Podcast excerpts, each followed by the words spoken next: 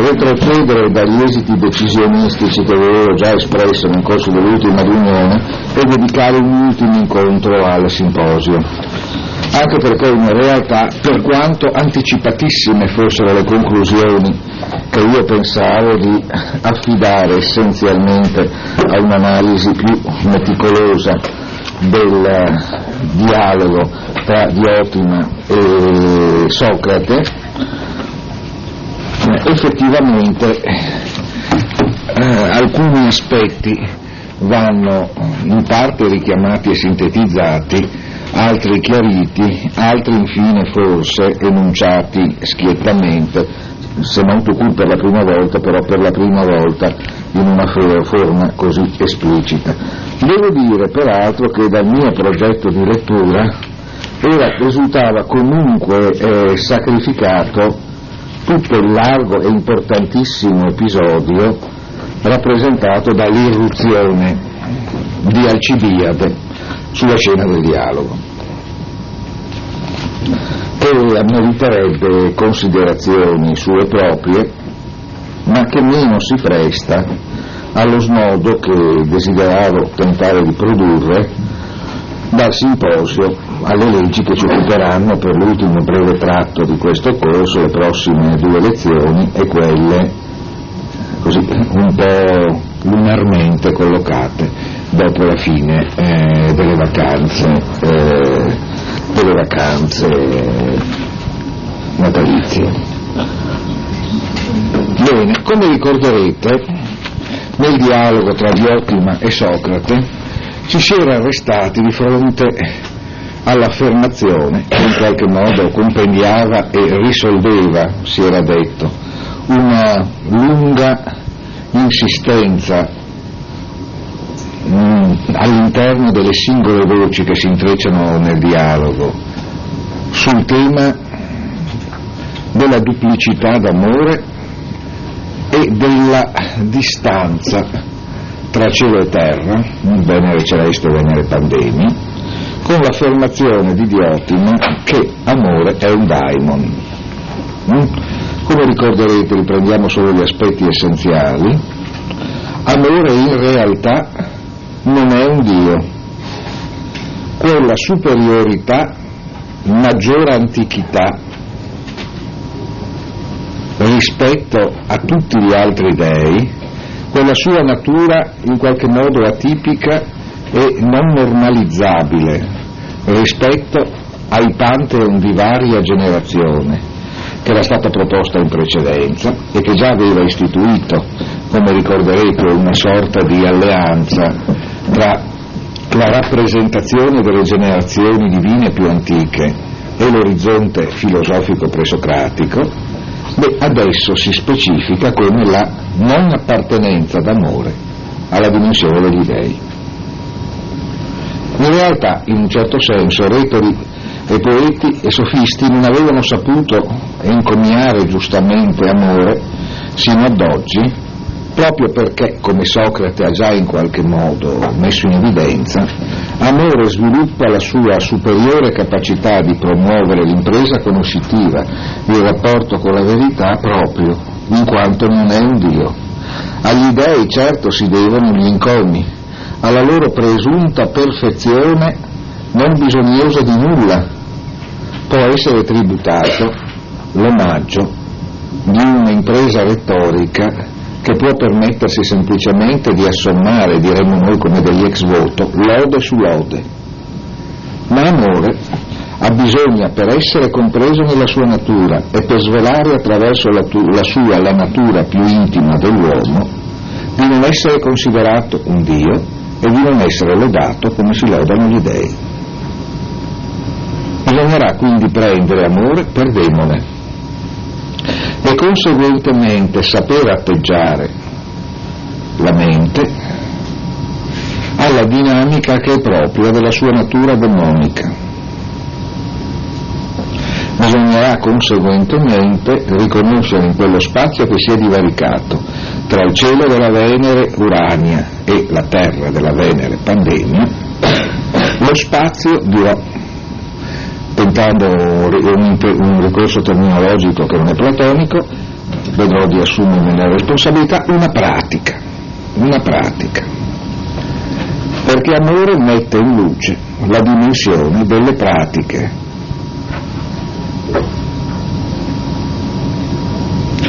Pratiche che, come vedremo, in parte abbiamo già visto per la verità, perché tutto ciò che è stato detto dagli altri interlocutori in vario modo si transcodifica, si trascrive e si recupera in, questo passaggio, in questi passaggi finali, queste pratiche che sono innanzitutto pratiche di trasformazione del soggetto che le attiva, pratiche di realizzazione attraverso la trasformazione stessa di chi le pratica, di quello che si presenta inizialmente come l'obiettivo, traguardo o bersaglio di questa stessa attività. Perché in realtà, come vedremo, come in parte abbiamo già cominciato ad accennare, la dimensione che Amore Daimon metterà in evidenza è quella in cui il supremo, il supremo bello, il supremo bene, progressivamente passano dalla condizione di un obiettivo per così dire statico, a cui guardare dal basso come il sommo di un'ascesa, e questa, questa, questa dimensione immaginale, quella dell'ascesa, resta comunque fondamentale in tutto il repertorio metaforico, mitico, platonico, passano, dicevo, nella condizione di ciò che si realizza, quanto più il tendere verso di essi li produce. Il bene e il bello non stanno semplicemente ad attenderci in alto, ma progressivamente, quanto più noi ci avviciniamo ad essi, tanto più diventano ciò che noi diventiamo e facciamo essere attraverso la nostra trasformazione.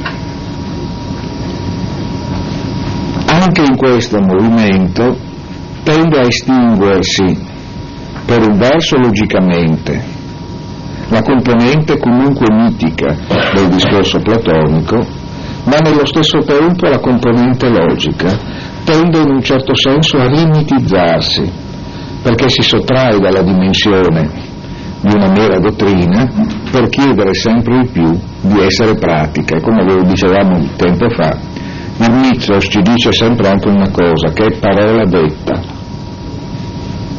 Nel mito noi non possiamo separare una vicenda, una narrazione, di questo si occupa la mitologia, il discorso sul mito, dal suo essere soffio vitale,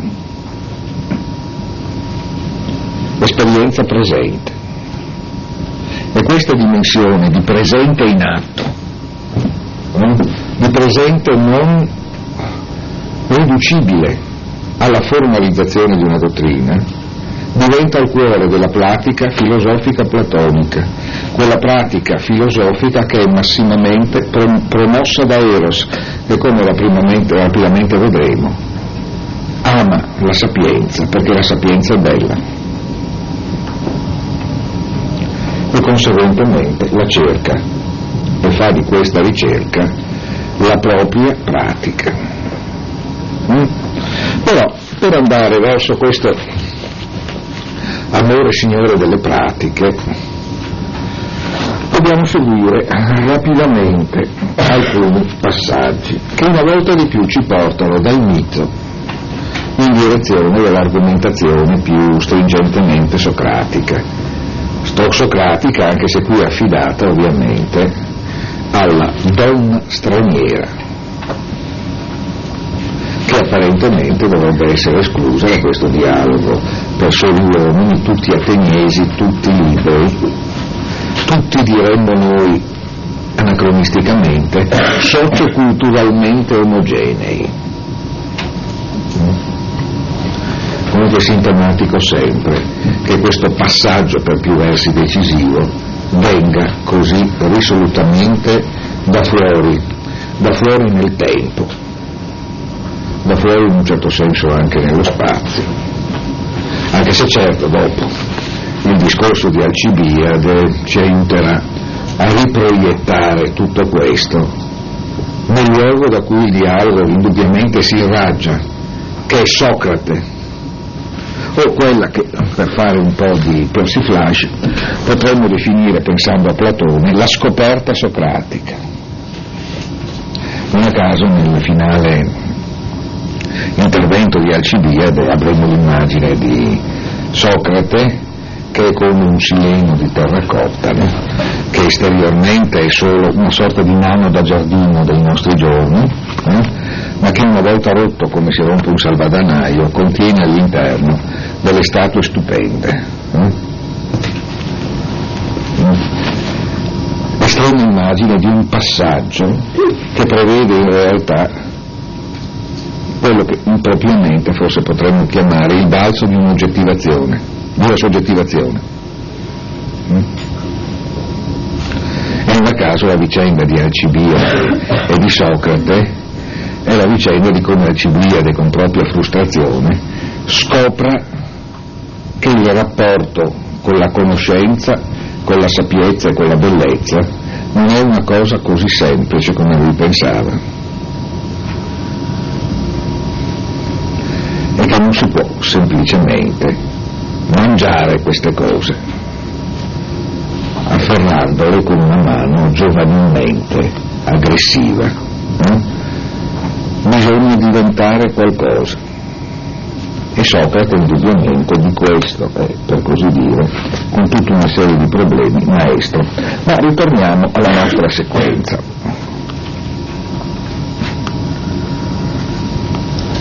Socrate ha chiesto qual è La... Eh, eh, qui eh, l'espertissimo Di Benedetto traduce funzione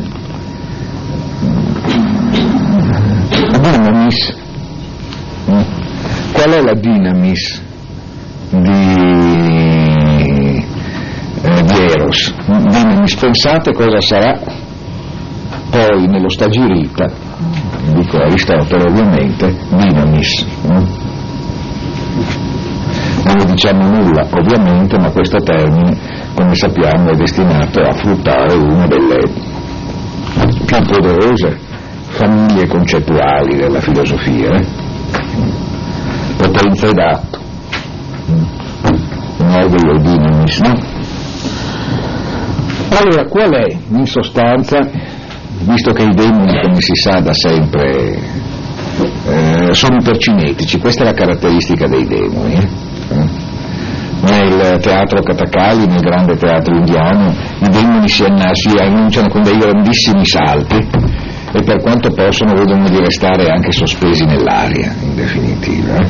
Un po' con delle imprese da, da Kung Fu Fighter, da cinema ad Hong Kong, no? In definitiva, ecco, i demoni hanno questa vocazione a percorrere lo spazio dalla terra al cielo.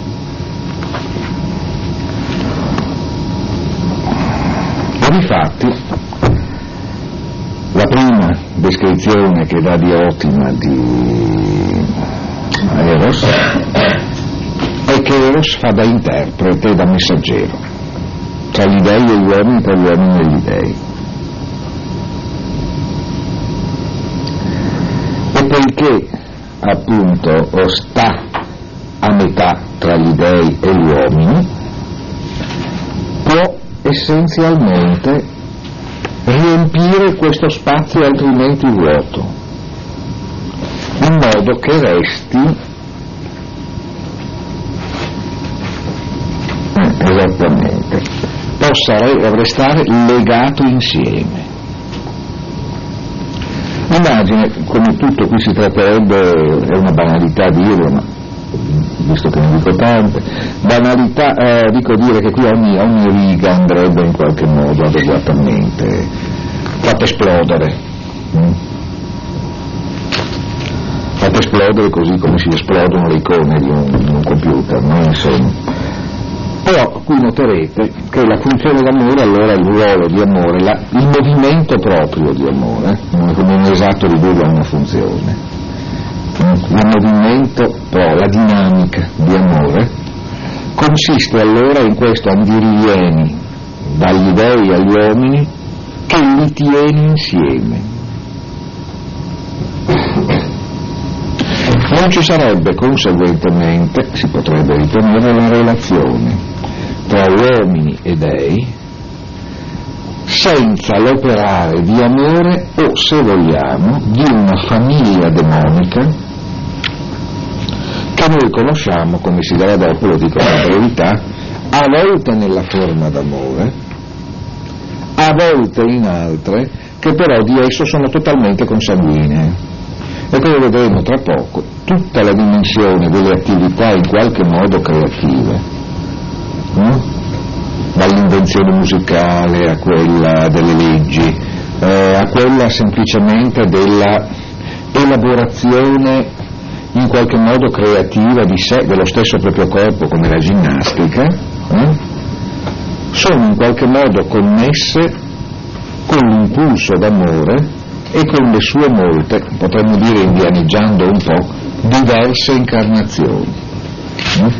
Noi conosciamo Eros sotto molte vesti, sotto molte forme, solo in alcuni casi a nome di Eros, ma in altri,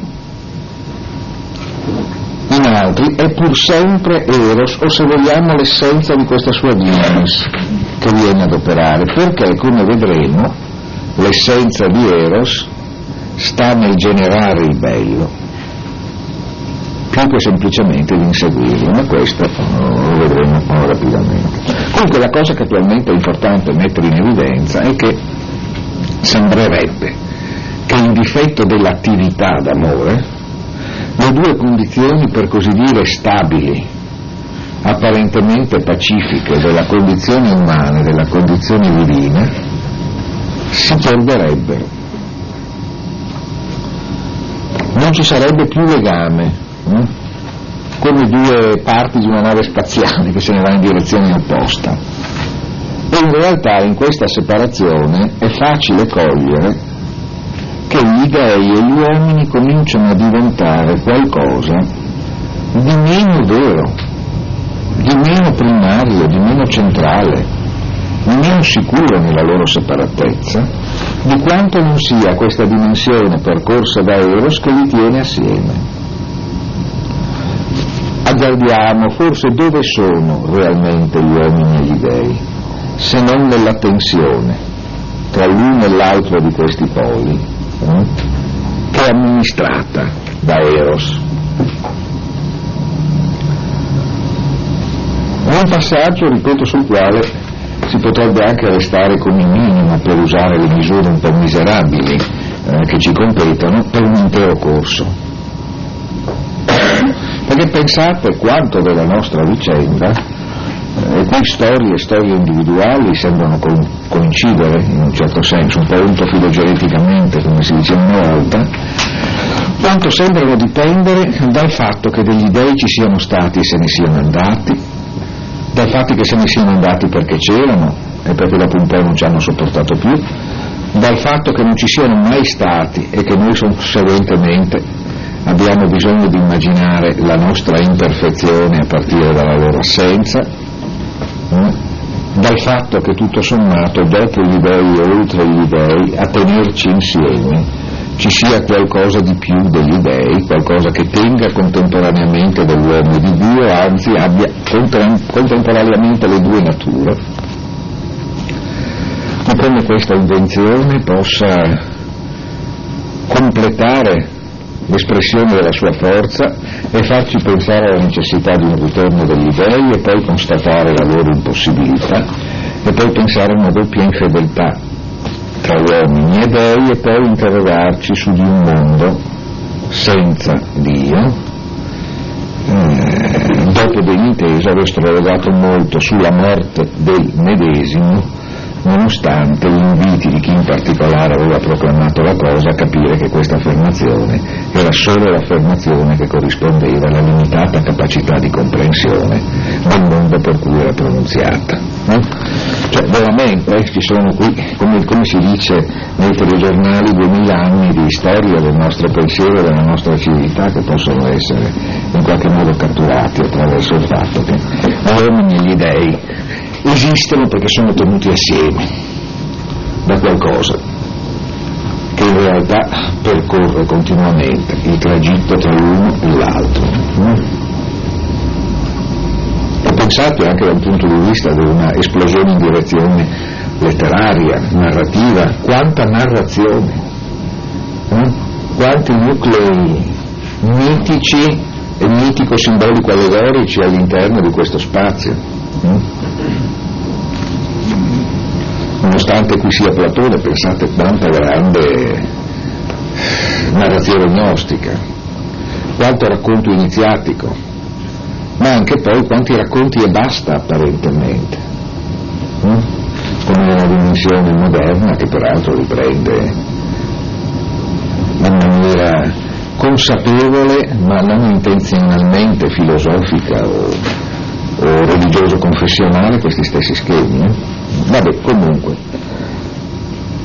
E difatti nella sfera del demoniaco si svolge tutta l'arte divinatoria, le pratiche sacerdotali, iniziazioni, incantesimi, magia, e di perché sostanzialmente gli uomini e gli dei non hanno un contatto diretto, ma ne hanno soltanto attraverso i demoni.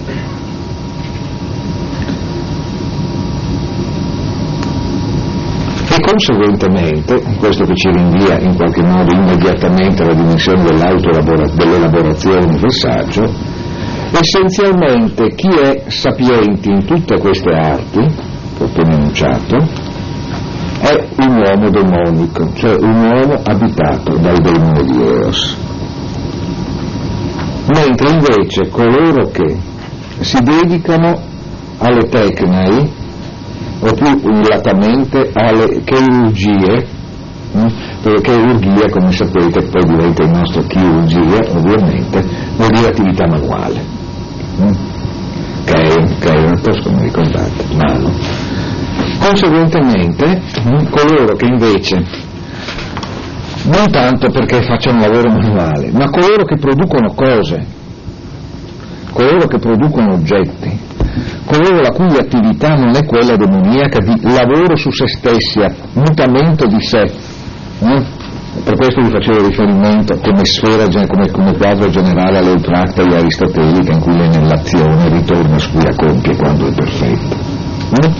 Ecco, coloro che in qualche modo lasciano che l'energia che essi producono si depositi in oggetti, questi sono al di fuori della dimensione demoniaca, eh? L'amore, come si vedrà, è produttivo, ma non in questo senso. Quindi, quindi amore è uno di questi demoni. In esso si riassume la natura demonica, che però si può manifestare anche in altre immagini. Questo ovviamente, inutile dire, ha fatto molto favoreggiare favoreggiare forse anche sensatamente su, all'interno di quel capitolo Platone in India, che è un gadget del pensiero di tipo eh, tradizionalistico, no? Perché qui effettivamente ci troviamo a fronte a una serie di situazioni in cui potrebbe essere comodo, quasi comodo esegeticamente, ricorrere a quella modalità così costante nella tradizione induista, per cui una stessa divinità consiste in realtà della miriade delle sue concrete manifestazioni, eh? È un tema che peraltro si ripresenterà in maniera diversa nel platonismo anche tardo, pensate a Proclo, e per questa via anche in situazioni moderne attraverso il tema della polinomia divina, eh? Gli dei che, sono, che hanno molti nomi, perché gli dei consistono delle pratiche che passano attraverso i loro molti nomi, eh? Qualcosa che in un certo senso traspare anche nel pantheon dei santi cristiano-cattolici e nelle moltissime epifanie mariane. Si è Madonna in molti modi, ci sono moltissime Madonne, da cui la forza dal punto di vista dell'ateismo militante dell'espressione santi e Madonne, che tende esattamente a chiudere con questa dimensione, ma come possiamo dire, tutto sommato con scarso esito, eh, il che dimostra effettivamente che un eccesso di laicismo per tutt'al più intrattenersi con successo coi fanti, ma coi santi con minor facilità.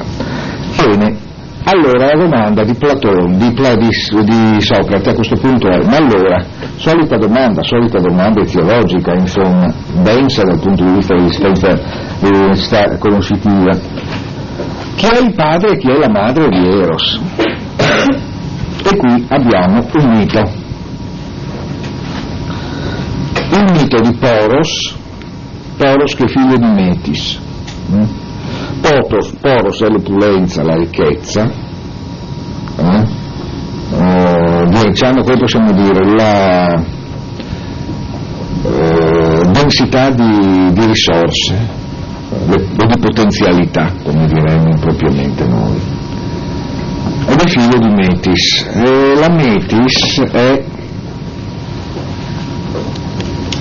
imparentata, come sappiamo, col verbo manzano, e quindi si lega al complesso delle emozioni che rinviano a una forza della mente come calcolo, ma anche come calcolo efficacemente applicato alla dimensione pratica. Ora Poros si ritrova al banchetto che gli dei danno per la nascita di Afrodite, l'Afrodite Urania, che come si sa è nata dalla, dalla spuma uh, di Saturno, in sostanza, no?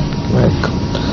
Ma al termine del pranzo, come è bene che avvenga ad un banchetto, Poros è addormentato e ubriaco, ubriaco ovviamente di nettare. Eh, domanda degli dei, non c'è. E attorno al banchetto s'aggira Penia.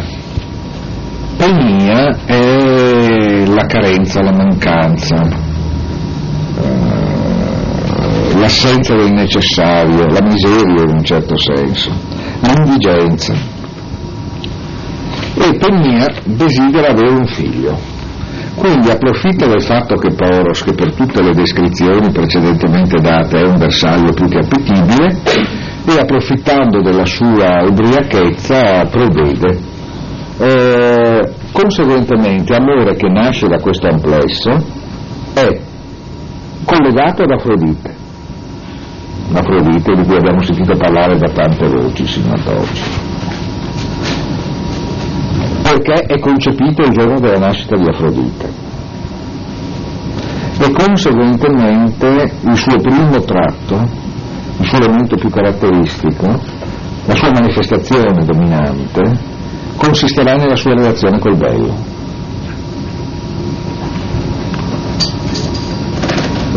Però, in quanto figlio di Poros e di Penia, amore contemporaneamente povero, non bello, incolto, scalzo, condannato a dormire per terra ed essere sempre accompagnato dalla mancanza, dall'indigenza. Eh? Lo so, prendete, è un avanti e indietro che vi ho imposto più volte, ma credo giustificato. Pensate alla descrizione degli amanti, eh, che si ripete due o tre volte in diversi classici shakespeariani, eh. Hanno sempre le scarpe slacciate, escono d'inverno dimenticandosi il cappotto, non sanno bene se ne sono, hanno, si dimenticano sempre di mangiare, e anche se sono ricchi si sentono si sentono poverissimi. Pensate all'Antonio, Eh, amante al quadrato e amante per eccellenza collocato sotto il segno di una mancanza originaria del eh, mercante di Venezia, no? Che è ricchissimo ma malinconico, e a chi gli domanda perché lo sia risponde: perché nel teatro del mondo la mia parte è quella triste. Lo stereotipo dell'innamorato eh? lo stereotipo dell'innamorato lo troviamo già in qualche modo qui, ed è la rappresentazione di chi ostenti il proprio stato di mancanza come aspetto dominante della propria condizione. Quindi, amore per un verso, di cui capite il senso della contestazione, degli encomi, delle celebrazioni di prima, è pura miseria. Quella di amore è una condizione anche miserabile. Come fa a essere Dio amore? Gli dèi sono perfetti, gli dèi sono perfettamente compiuti, non hanno bisogno di nulla oltre a ciò che essi già sono. Come direbbe il Pessoa più volte citato, no? Completando un elenco delle proprietà degli dèi, indicando quella che li rende assolutamente perfetti e soprattutto non esistono, e che dà un suggello di superiore perfezione alla loro compiutezza. Sono così perfetti da non esistere. E nello stesso tempo però, oltre alla componente che gli deriva dalla madre, vi è anche la componente che gli deriva dal padre, che lo porta a sprigionare un'eccezionale forza, un eccezionale ingegno. E beh, perché il padre è Poros, ma la nonna era Metis. Ma non si tratta solo dello slancio, della vigoria del corpo e del sentimento, della prontezza del sentire, della vivacità, della, della tornitura sentimentale, c'è anche la superiore felicità dell'intelletto eh? e conseguentemente dà alla mancanza di Penia l'esito di una ricerca. È la mancanza, l'indigenza che si trasforma in potenza nel ricercare ciò che in realtà manca, e conseguentemente è ardito, coraggioso e soprattutto è filosofos, amante del sapere. Il termine però tiene anche evidentemente molto del suo destino lessicale futuro, ed è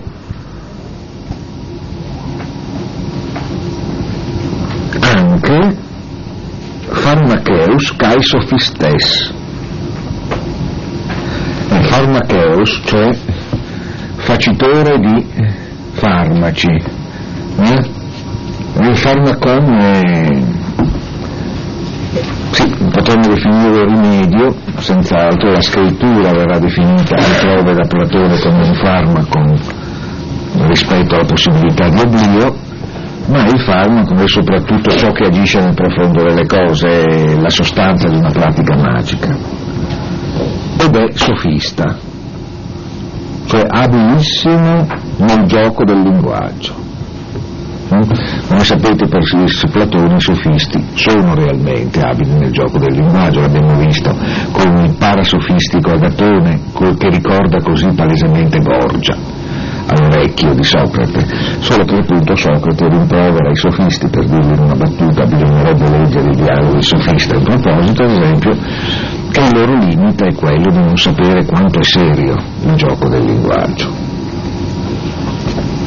I sofisti pensano di poter fare qualsiasi cosa con le parole, ed è vero che con le parole si fa tutto, ma manca nel loro discorso la relazione con la verità, la relazione obbligante con la verità. Non sanno quanto il gioco che si gioca è un gioco serio, e visto che, visto che non lo sanno, non lo sanno giocare veramente, per quanto virtuosi siano. E quindi, soprattutto, amore, questo è un passaggio importante, kai ute os azzanatos pefiken ute ostnetos, e amore si genera né come immortale né come mortale, non è né mortale né immortale, ma eh, nello stesso giorno fiorisce, nasce, muore, ma poi rinasce continuamente, e conseguentemente non è né povero né ricco, e non è mai né completamente sapiente né completamente ignorante. Cioè, amore ha questa caratteristica, mobilizza tutte queste condizioni, le rende irreali nella loro staticità e vere soltanto nel dinamismo nella, nel quale esse partecipano tutte l'una dell'altra. Quindi vedete in questo senso centralità di una pratica, non c'è puramente la sapienza, c'è il diventare saggi attraverso una pratica, cioè lo scoprirsi tra saggi attraverso il diventarlo. L'essenza allora in questa condizione di questa sapienza sarà la sua scoperta, ma la scoperta è sempre questo, questo passaggio da ignoranza a sapienza, che nello stesso tempo non fa che riprodurre le condizioni per il proprio ripresentarsi.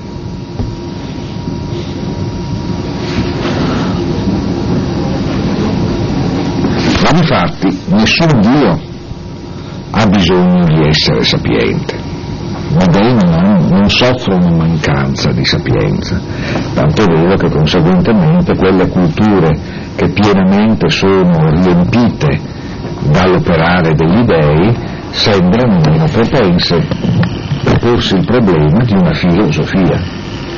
Mm? Se questa sapienza è già tutta presente nella luminosa consistenza degli dèi, perché si dovrà essere filosofi?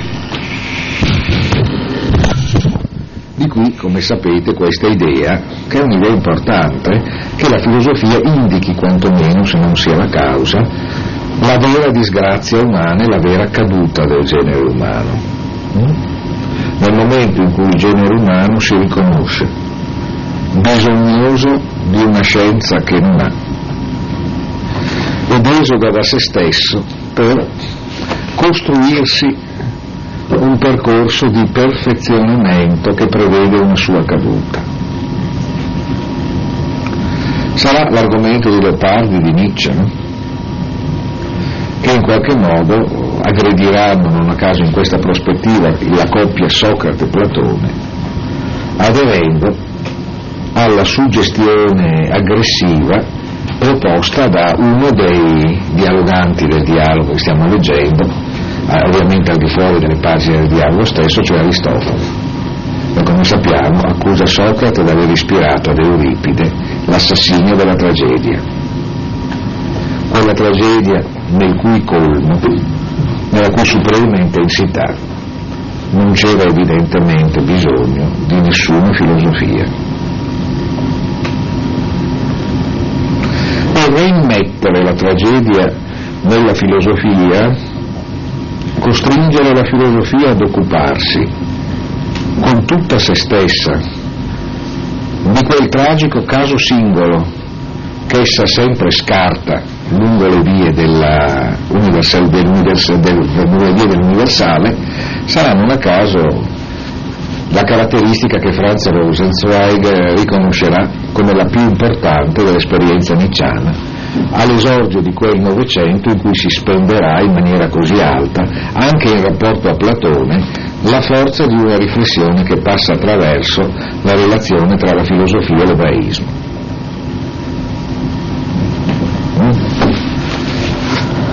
Quindi la filosofia potrebbe anche essere in questo senso una disgrazia, e l'amore eh, d'Eros potrebbe essere proprio un demone di quelli cattivi e con le corna che sostanzialmente ci portano alla nostra sofferenza. Questo è un altro grande mito, evidentemente, che va detto sia in Nietzsche che in Leopardi porta in realtà non al discredito della ragione,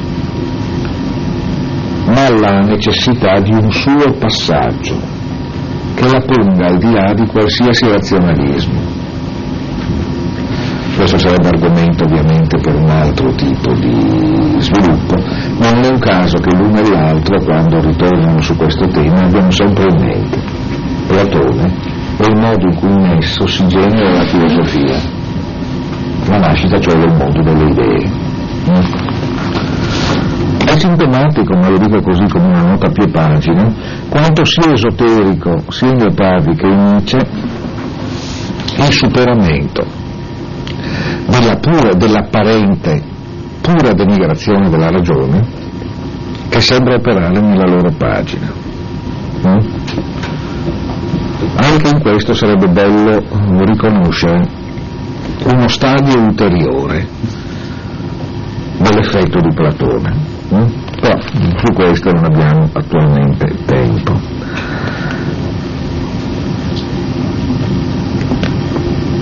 Bene, allora il problema di Socrate è di capire chi effettivamente aspiri a questa conoscenza che in qualche modo abbiamo visto essere conoscenza bella. E la risposta è evidentemente che non possono aspirarvi né i sapienti né gli ignoranti, cioè non possono aspirare nessuno di loro, non può aspirare nessuno di coloro che sono, per così dire, in una condizione statica. I sapienti, i sapienti che si presume conoscano tutto, e gli ignoranti che sono così ignoranti da non sapere nemmeno di non sapere. No? E come sappiamo, Socrate è colui che sa di non sapere. Sul fatto che possono essere ignoranti che non sanno nemmeno di esserlo, questo è, devo dire, uno eh, dei grandi rischi eh, per i quali, per evitare i quali si sopporta addirittura l'università, non so per quanto. Però, perché dico, la possibilità che l'ignorante sia così ignorante da non sapere di esserlo, non avverta nessun bisogno di non esserlo, è una possibilità concreta, in molti casi esplode con la violenza con cui esplodono, non so, le forme per sovraccarico di massi, in definitiva, no? Direi che se ne sperimenta ogni giorno una qualche anticipazione. E...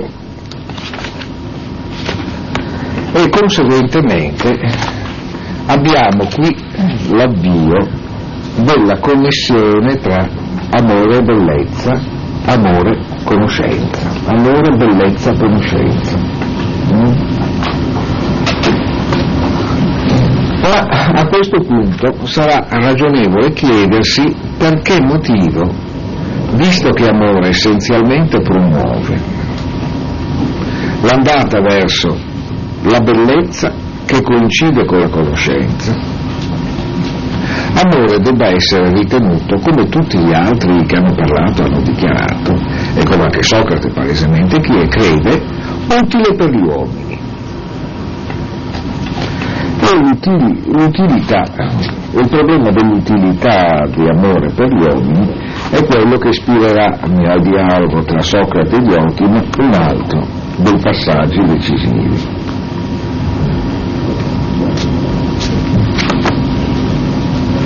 E sia pure straniera che tu parli bene, ma se amore è così, di quale è utilità è per gli uomini? Questo Socrate cercherò di spiegartelo ora. Dunque amore è tale, quale ti ho detto, è nato in questo modo, ed è come tu affermi amore del bello. E se qualcuno ci domandasse perché o Socrate, perché o Diotima amore e amore del bello, o più esplicitamente ancora, se l'amante ama il bello, che cosa ama? Socrate risponde, ama che il bello divenga suo. Ma la risposta, aggiunse, implica quest'altra domanda. Che cosa ci sarà per colui al quale il bello divenga suo? Notate che il passaggio è importante. Cosa desidera chi ama la bellezza? Che il bello divenga suo. Ma questo cosa comporterà per lui? Come vedete, inizia questo, un'ulteriore ripresa di questo spostamento dalla rappresentazione dell'oggetto d'amore alla metamorfosi, per così dire, che si produce in chi ama.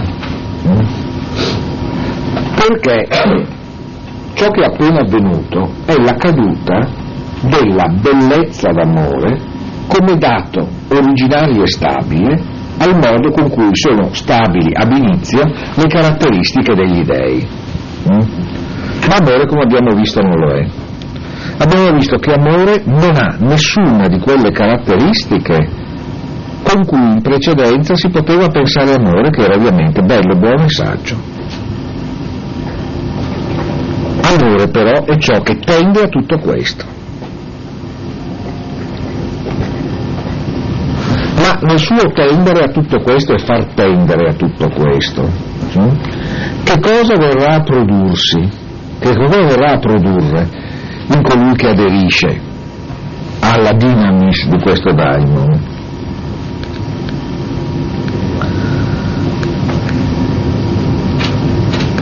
Socrate non sa rispondere a questo quesito proposto da Diotima, e Diotima glielo riformula. E se invece, riprese, qualcuno sostituisse il bene al bello e ti domandasse: Dio, Socrate, se l'amante ama il bene, che cosa ama che divenga suo? Risposi. E che cosa ci sarà per colui al quale il bene divenga suo?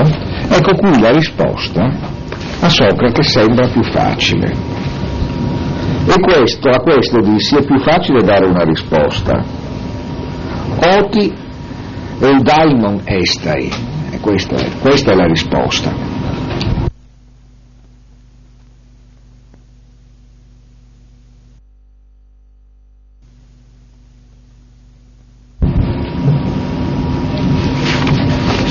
La prima disposizione del bene. Difatti, dice subito dopo eh, Diotima, pesa il gar, F, agazon o il daimones e il daimones, kai ukeiti prosdei e restai, imati debuletai e il daimon einei obuobenos. Infatti, dice appunto, chi è felice deve questa sua felicità al fatto che possiede il bene. E allora non è più necessario chiedere che cosa desidera chi desidera essere felice. Mm? Anzi, Allah telos dokei ekein e apocrisis. A questo punto la sequenza delle domande, guardate che dire, questo per Socrate è importante perché non fa che domandare, è un metodo mieutico, la sequenza delle domande si spezza, si chiude. Eh? Quando si è felici non c'è più domanda, non c'è più interrogativo, eh? La sequela stessa dialogica qui dovrebbe terminare.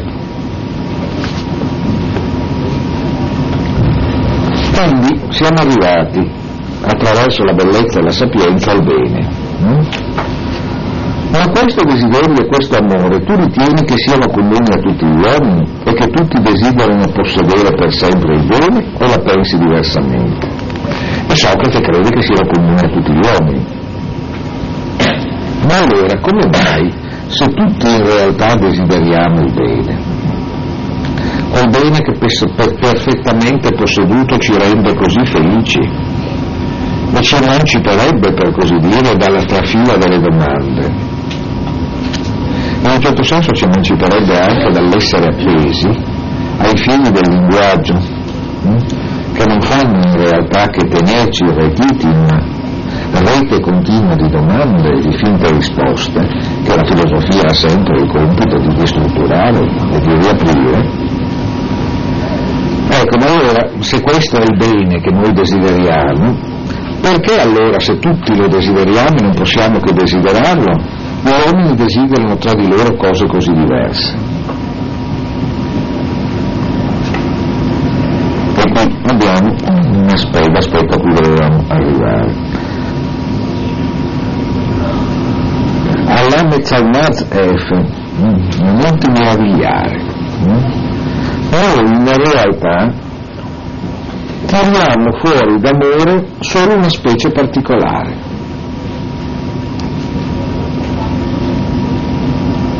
E chiamiamo tutto ciò che è Eros solo una sua parte,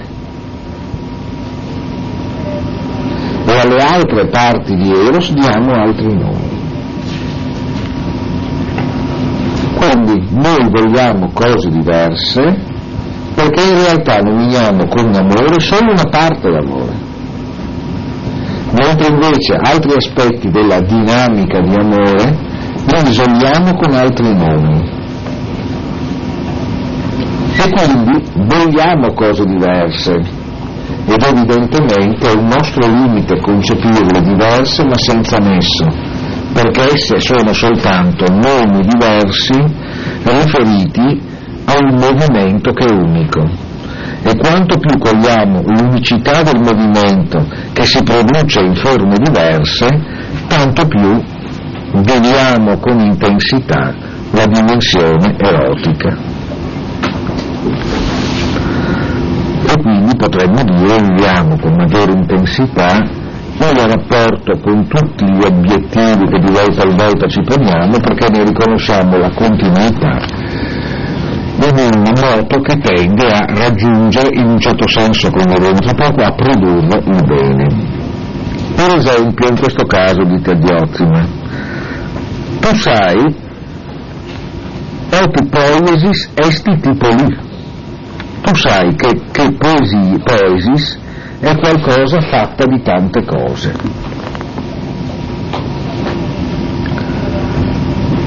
E ogni atto per cui qualcosa passa tome ontos esto on, qualsiasi cosa passa dalla condizione di non essere all'essere,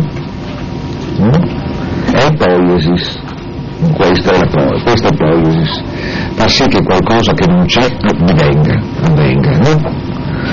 Così che le varie operazioni dipendenti da eh, tutte le arti sono poiesis, e i loro artisti, i demiurgoi, sono tutti poietai, non sono tutti poietai, ovviamente non traduciamo poesis con poesia e poietai con poeti, eh, ovviamente. Ebbene, si sa però che eh, non tutti si chiamano poietai, hanno nomi diversi, e solo una porzione della poiesis, distinta dalle altre arti, solo quella che si occupa di musica e di metrica, cioè di musica e di parole che vengono intonate metricamente, era chiamata poesia, no? E solo coloro che praticano questa arte sono considerati poeti. Cioè, la Diotima sta procedendo con un'analogia per capire com'è che amore è il nome solo di una parte di ciò che in realtà è Eros, una relazione con tutte le altre, ovviamente. Dobbiamo vedere cosa avviene nell'ambito della poiesis. Tutto ciò che fa sì che una cosa che non c'è diventi una cosa che c'è è poiesis. Però noi diamo nome di poesia soltanto a una certa attività di queste, e di poeti a soltanto a coloro che la praticano. Ma le altre sarebbero, a ben vedere, poiesis a loro volta, perché anche per esse si tratta esattamente di far passare una cosa alla condizione di non esserci a quella di esserci. E questo appunto è lo stesso, vale a proposito d'amore, utoto in kai peritonert, lo stesso a proposito di amore. In generale ogni desiderio del bene e della felicità si identifica per chiunque nel sommo e astuto amore. Amore che megistos te kai doleros. Ma ricordo che questa è in colonne di probabilità una citazione di autore non riconosciuto, ma di coloro che lo cercano per non perdersi sentieri attraverso gli affari, la ginnastica o la filosofia, non si dice che amano o che sono amati. Ecco, questo è il passaggio. In realtà Eros promuove moltissimi percorsi, solo che non si è soliti indicare questi come manifestazioni di Eros, ma in realtà lo sono. Quindi, ricapitolando, quell'Eros per, eh, collegato nei discorsi mitici precedenti all'Afrodite Urania è in realtà un Eros che chiarisce la propria natura quando si dimostra che questa non è diversa da quella che promuove la filosofia e le altre manifestazioni proprie della dimensione demonica.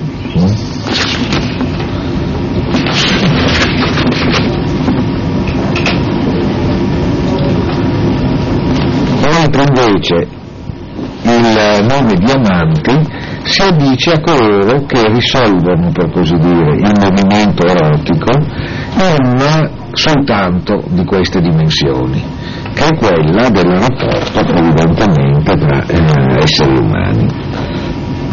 E qui c'è la ripresa e superamento della rappresentazione che precedentemente avevamo colto in Erissimaco della natura allora della manifestazione di questo rapporto tra Poros e Penia all'interno della natura umana, perché ricordate Erissimaco ci aveva proposto il mito dell'androgeno, dicendo che nella sua moda aveva parlato anche lui, come ben vedete, come ricorderete, di ricchezza e di mancanza, senza arrivare a queste determinazioni, perché ci aveva presentato gli uomini perfetti originariamente, in quanto formati di due parti perfettamente legate, e dopo, per una caduta dovuta alla loro ribellione, tagliati in due. Mm? Era un'interpretazione di questa stessa situazione che poi Socrate mette in evidenza essere limitata. E c'è chi dice che coloro che amano vanno in cerca della metà di se stessi. Ma io dico che l'amore non è amore né della parte né dell'intero, nel caso che non sia effettivamente un bene, dato che gli uomini si lasciano tagliare volentieri in piedi e mani e se, se si avvedono che le loro membra sono male ridotte. Quindi, ironicamente, evidentemente, fa riferimento contro Erissimaco, che è medico, alla chirurgia. Fra gli uomini dice, se vedono che per la loro, eh, per la loro sopravvivenza è necessario, che so, amputarsi un dito, accettano. Questo vuol dire che in realtà non si tratta tanto di una divisione, di un'unità primitiva, quella di cui qui si parla, ma si parla invece del raggiungimento del bene, del raggiungimento del bene, che è altra cosa rispetto a quanto poteva essere reso dal mito, che presentava come bene la prima primitiva indivisione di un essere di cui oggi gli esseri umani sarebbero la versione dimidiata e quindi mancante e quindi desiderosa di ricostituzione in unità. Non ciò che gli è proprio, credo, ciascuno ama, a meno che uno non definisca il bene come proprio e personale e il male come estraneo. In realtà gli uomini non amano altro che il bene. Dunque, possiamo dire semplicemente che gli uomini amano il bene? Socrate risponde positivamente, ma Diotima rilancia. E come? Non si deve aggiungere che amano possederlo il bene. E si arriva quindi alla conclusione: l'amore è amore di possedere per sempre il bene. L'amore quindi consiste nel possedere per sempre il bene. Conseguentemente questo bene è difficile farlo coincidere con una cosa o con l'altra. Mm? Quindi, dal momento che l'amore consiste sempre in questo, lo zelo e l'attenzione di coloro che lo perseguono, in che senso e in quale ambito lo, lo chiameremmo amore? E qui giungiamo al punto definitivo. In che cosa consiste allora l'attenzione al bene di coloro che desiderano il bene?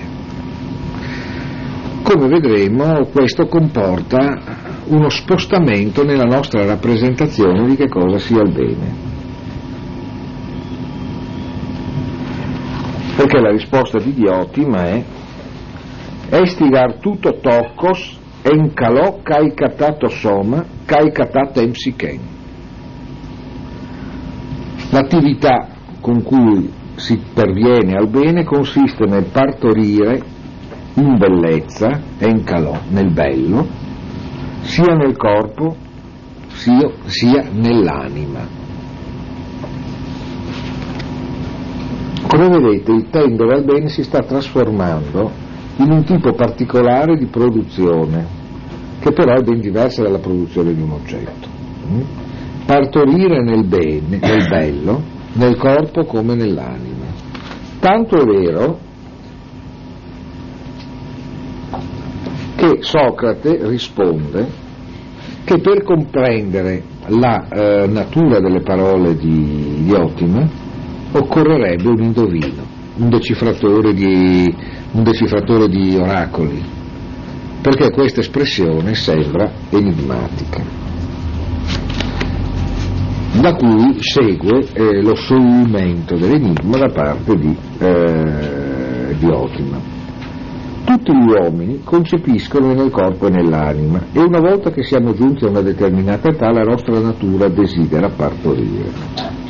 Però non può partorire nel brutto ma solo nel bello, e l'unione di un uomo e di una donna è il partorire.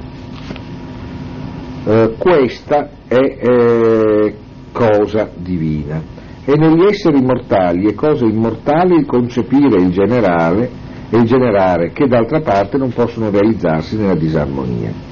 E il brutto è in disarmonia, il bello in armonia con tutto ciò che è divino. Dunque per la generazione bellezza è Moira e Litia, di conseguenza quando ciò che pregno si accosta al bello diventa liepe, per la gioia va in deliquio e partorisce genere, quando invece si accosta al brutto si fa torvo e per il dolore si contrae e ne è respinto, e torna indietro e non genera ma soffre di dover trattenere il feto. Pertanto l'essere pregno e ormai turgido è colto da grande eccitazione alla vista del bello, poiché il bello libera chi lo possiede da una doglia immensa. L'amore, infatti, o Socrate, non è amore del bello, come credi tu, e come credono gli altri in realtà nel gioco del dialogo, bensì è amore della generazione e del partorire il bello. Quindi, amore è amore per il bello che noi possiamo produrre.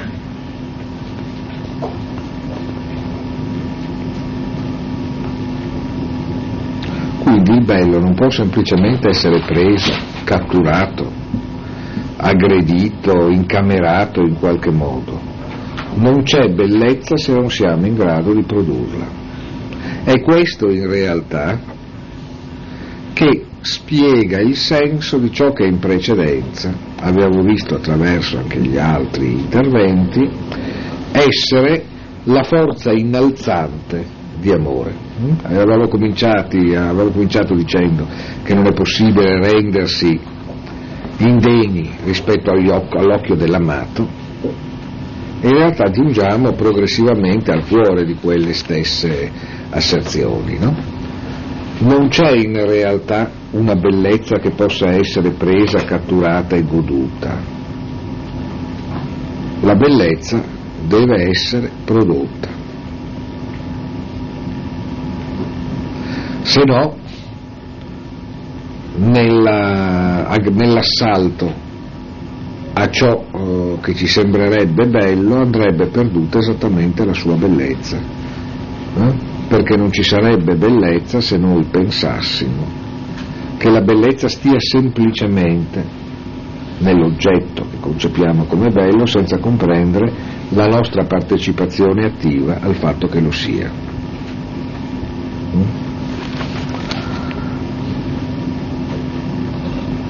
E qui, non a caso, si sviluppa a chiarire il senso della, della direzione impennata verso l'alto, in discordia con la dimensione troppo fisiologica della generazione, mh?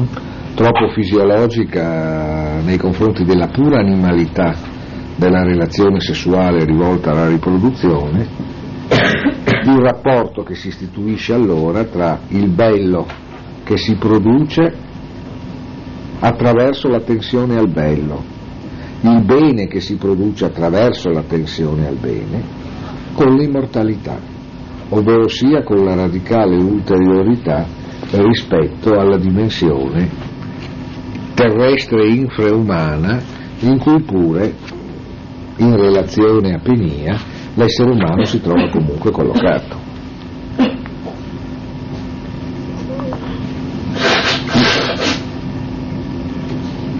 Ma perché dalla generazione?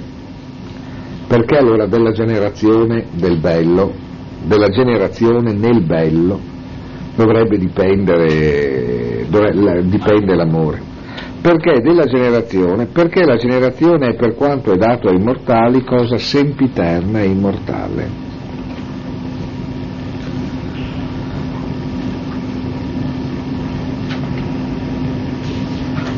E sulla base di quanto abbiamo convenuto consegue che l'amore desidera l'immortalità in unione col bene, se è vero che è amore di possedere perennemente il bene. Ecco perché l'amore non può non essere anche amore di immortalità. È il passaggio importante perché ci porta, per così dire, al cuore di questa pratica. Perché al cuore di questa pratica noi troviamo un'apertura in direzione esattamente dell'Eterno. L'amore punta al possesso perenne del bene. Conseguentemente l'amore punta ad una dimensione di immortalità, ad un altro tempo, potremmo dire, azzardando un po', rispetto a quello in cui si dà la vicissitudine umana. E nello stesso tempo dobbiamo però complicare subito.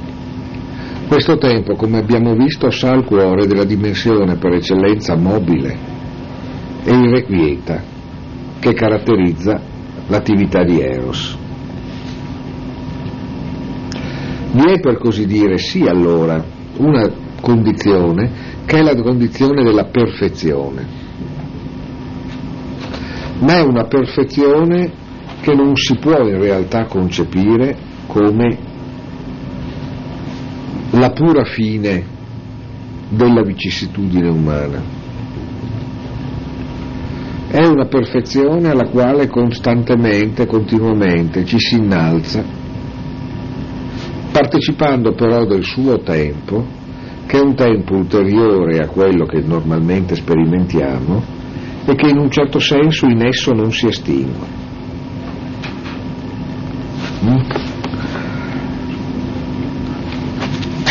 Eros è amore per l'immortalità, ovvero sia quella che eh, Socrate, eh, Socrate la chiama athanasia, eh? per una dimensione che non è condizionata e strutturata a partire dalla morte, che, come vedremo, non può essere in alcun modo però allora segnata da un qualche timore per la morte. Tutto questo viene poi ulteriormente sottolineato dal fatto che Socrate si dimostra coraggiosissimo in guerra e per nulla timoroso di perdere la propria vita. Non c'è nulla di conservativo in questa tensione all'immortalità, perché questa immortalità è, per così dire, ulteriore e indifferente alla vita e alla morte.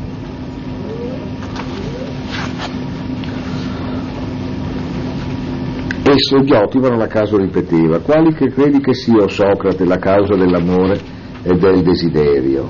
Mm? Laition, tu erotos caites epizimias, mm? di Eros e dell'epizimia, del desiderio. E alla sua domanda, ulteriormente articolata, risponderà eh, in questo modo: se dunque ti sei convinto che per sua natura amore è amore di quello su cui a più riprese abbiamo convenuto, non c'è ragione che ti stupisca. In questa sfera, infatti, secondo lo stesso principio che vale per l'amore, la natura mortale cerca per quanto le è possibile di esistere perennemente e di farsi immortale. E lo può solo per questa via, cioè attraverso la generazione, in quanto abbandona ogni volta un essere nuovo in luogo di uno vecchio, dato che anche nel lasso di tempo in cui si dice che ciascun animale vive ed esiste di per sé, al modo che di un individuo si dice che è lo stesso individuo da quando è fanciullo fino alla vecchiaia, e diciamo che è lo stesso individuo quantunque non conservi mai dentro di sé gli stessi elementi, ma in parte si rifà sempre giovane, in parte perde qualcosa, e nei capelli, e nella carne, nelle ossa, nel sangue, e in tutto il resto del corpo.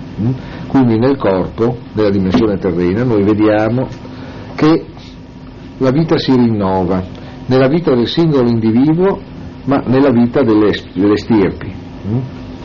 Un po' come in certi templi giapponesi dove, che sono stati costruiti mille anni fa, ma sono costruiti in legno, e quindi generazione dopo generazione ogni parte viene tolta e rifatta nello stesso modo, per cui il tempio resta sempre uguale, ma i materiali di cui è fatto sono sempre nuovi, e al cuore sta essenzialmente la pratica che costantemente lo rinnova.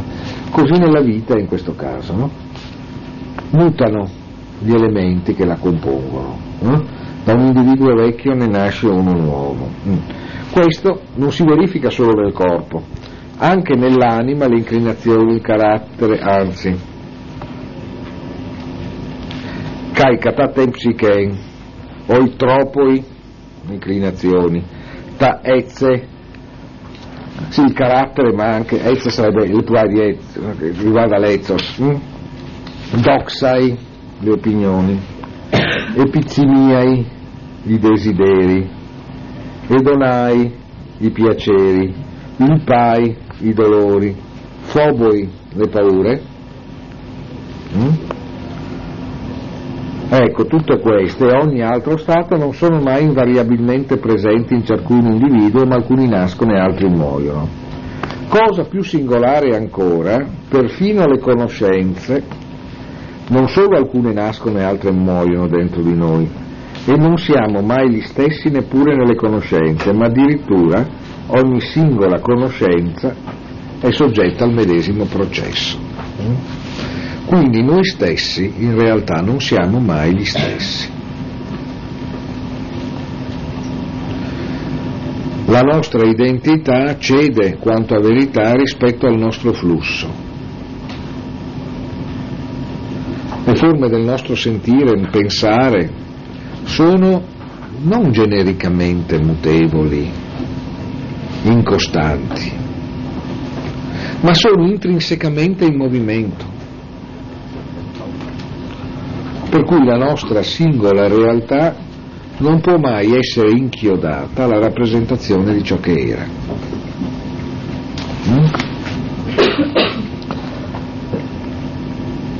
Quindi non solo i corpi deperiscono e si rinnovano, ma la nostra, quella che noi chiameremmo oggi la nostra sfera emotiva e intellettuale, è, se possibile, ancora più in movimento, ancora più duttile, ancora meno riconducibile a una misura costante. E qui, bellissimo tra l'altro, eh? E difatti ciò che si chiama meditare ha luogo appunto in quanto una particolare conoscenza svanisce, che è un passaggio emozionante, no? E dice, noi non facciamo che perdere conoscenze, no? L'infinita gamma di punti di conoscenza che noi percepiamo in ogni momento non può essere trattenuta.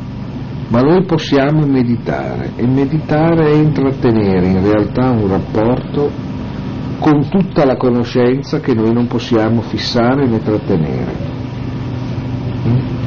Mantenere, cioè mantenere una nostra attività che ci consente di essere in rapporto con ciò che altrimenti sarebbe totalmente perduto.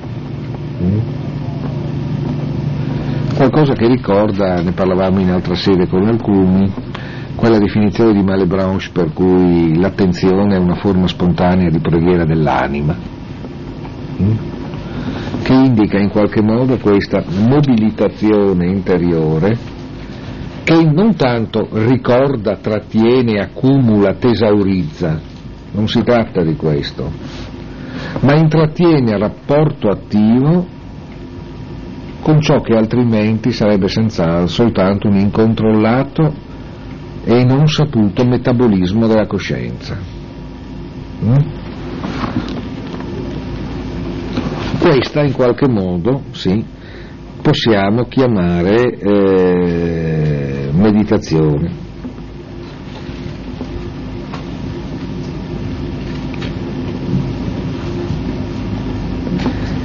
Oblio, infatti, lezze, mh? Il verbo è lanzano, come sapete, vuol dire dimenticare. Ma scusate, quanti hanno una qualche conoscenza di greco? Beh, una buona percentuale. Comunque, come dicevamo, va bene lo stesso, non, non muore nessuno se non si conosce il greco, eh, sia chiaro. Eh, però, esattamente come lo posso dire per l'arabo e lo swahili, conoscerlo è meglio, ecco. Cioè bisogna non farsi mai fucilare dal fatto che non si sa qualche cosa, ma avere un po' di metodologico rimpianto per non saperla mi sembra buono, eh? Eh, solo così.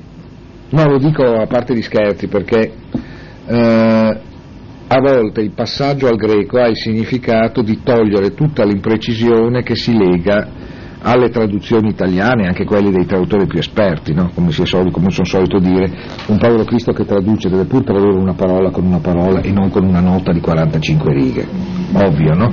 Dopodiché la traduzione ha di per sé tutto il suo necessario disastro che, seguendo la traccia platonica, deve portarci da questa povertà alla ricostruzione di un gioco che è anche il gioco tra noi e questo testo. Mm? Quindi anche il gioco che rende la lettura di questo testo non inutile per noi, no? E allora a volte il far apprezzare la distanza tra l'originale e una traduzione diventa esattamente il modo per perimetrare lo spazio di questa pratica. Mm? Eh? Cioè come si fa, se, come dire, è così come vi sto leggendo e nello stesso tempo anche abbastanza diverso. Eh? Lo spazio in cui si risulta che è abbastanza diverso è per così dire emblematizzato dal testo originale, eh? Di cui possiamo apprezzare tutta una serie di differenze inevitabili rispetto a ciò che ci può dare la più attenta, sagace, ponderata delle traduzioni. Eh? Oblio, infatti, uscita di conoscenza, mentre la meditazione, ingenerando un nuovo ricordo in luogo di quello che è scomparso, conserva la conoscenza in modo che, essi, che essa sembri essere la stessa. Quindi la meditazione non è fissazione del ricordo, ma è produzione originale che toglie, per così dire, il lutto per ciò che si è perduto. Il che vuol dire che noi non ricordiamo mai se non creando il nostro ricordo. Il mero ricordo, il mero trattenere nella mente ciò che è stato, in realtà è un puro perderlo. Senza la nostra attività, senza il nostro meditare, non c'è memoria. Questo d'altra parte ciò di cui fate esperienza tutti voi, perché se studiate un testo senza nessun interesse a costruirvi un discorso vostro, ricordarne una qualsiasi cosa diventerà pesantissimo, no? I manuali sono noiosi per questo, perché danno in genere pochi motivi di pensare e conseguentemente rendono più fatica a ricordare quello che c'è dentro. Però non sempre, ma insomma spesso, no? Precisamente in questa forma tutto ciò che è mortale si conserva, non con restare assolutamente uguale come avviene per ciò che è divino, ma in quanto ciò che invecchia e svanisce lascia qualcos'altro di nuovo simile a sé.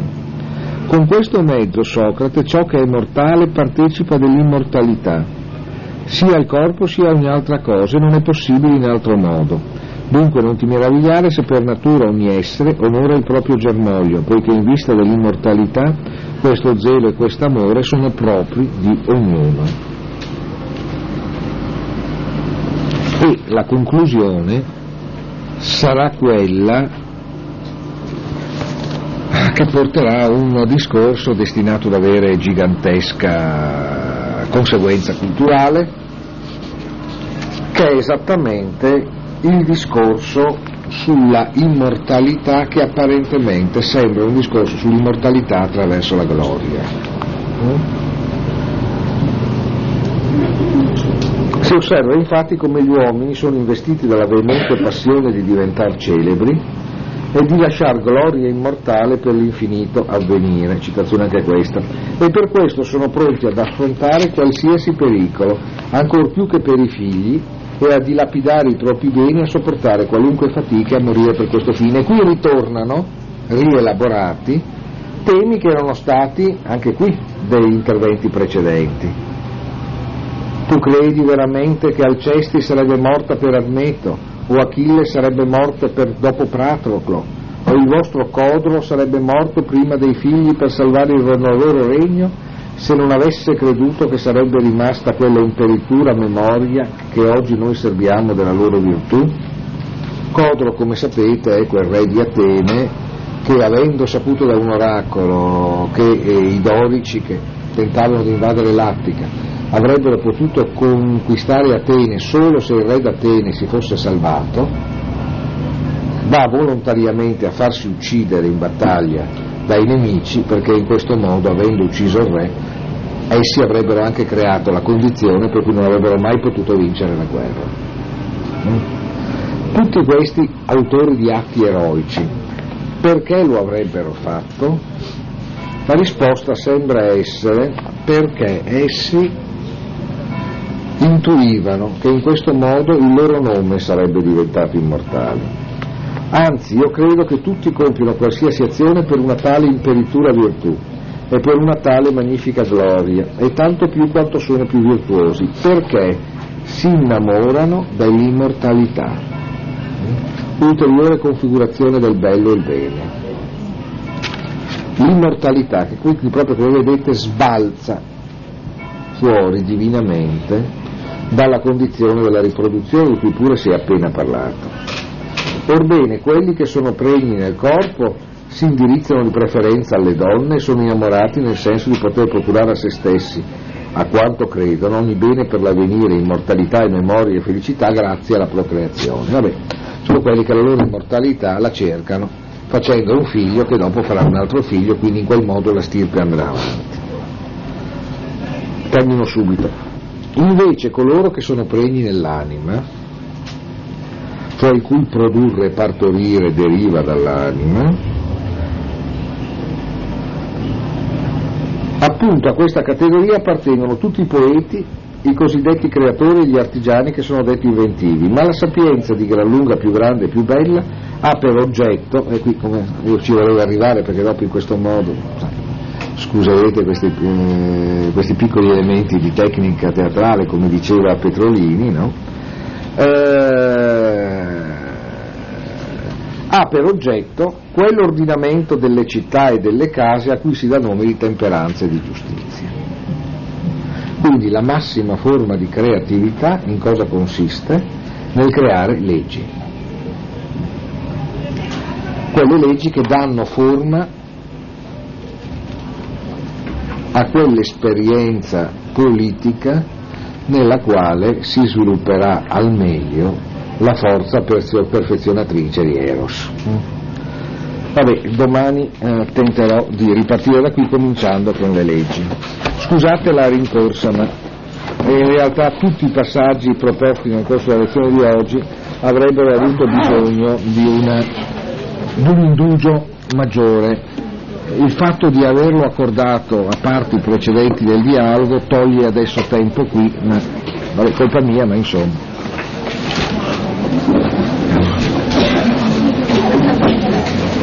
Scusa.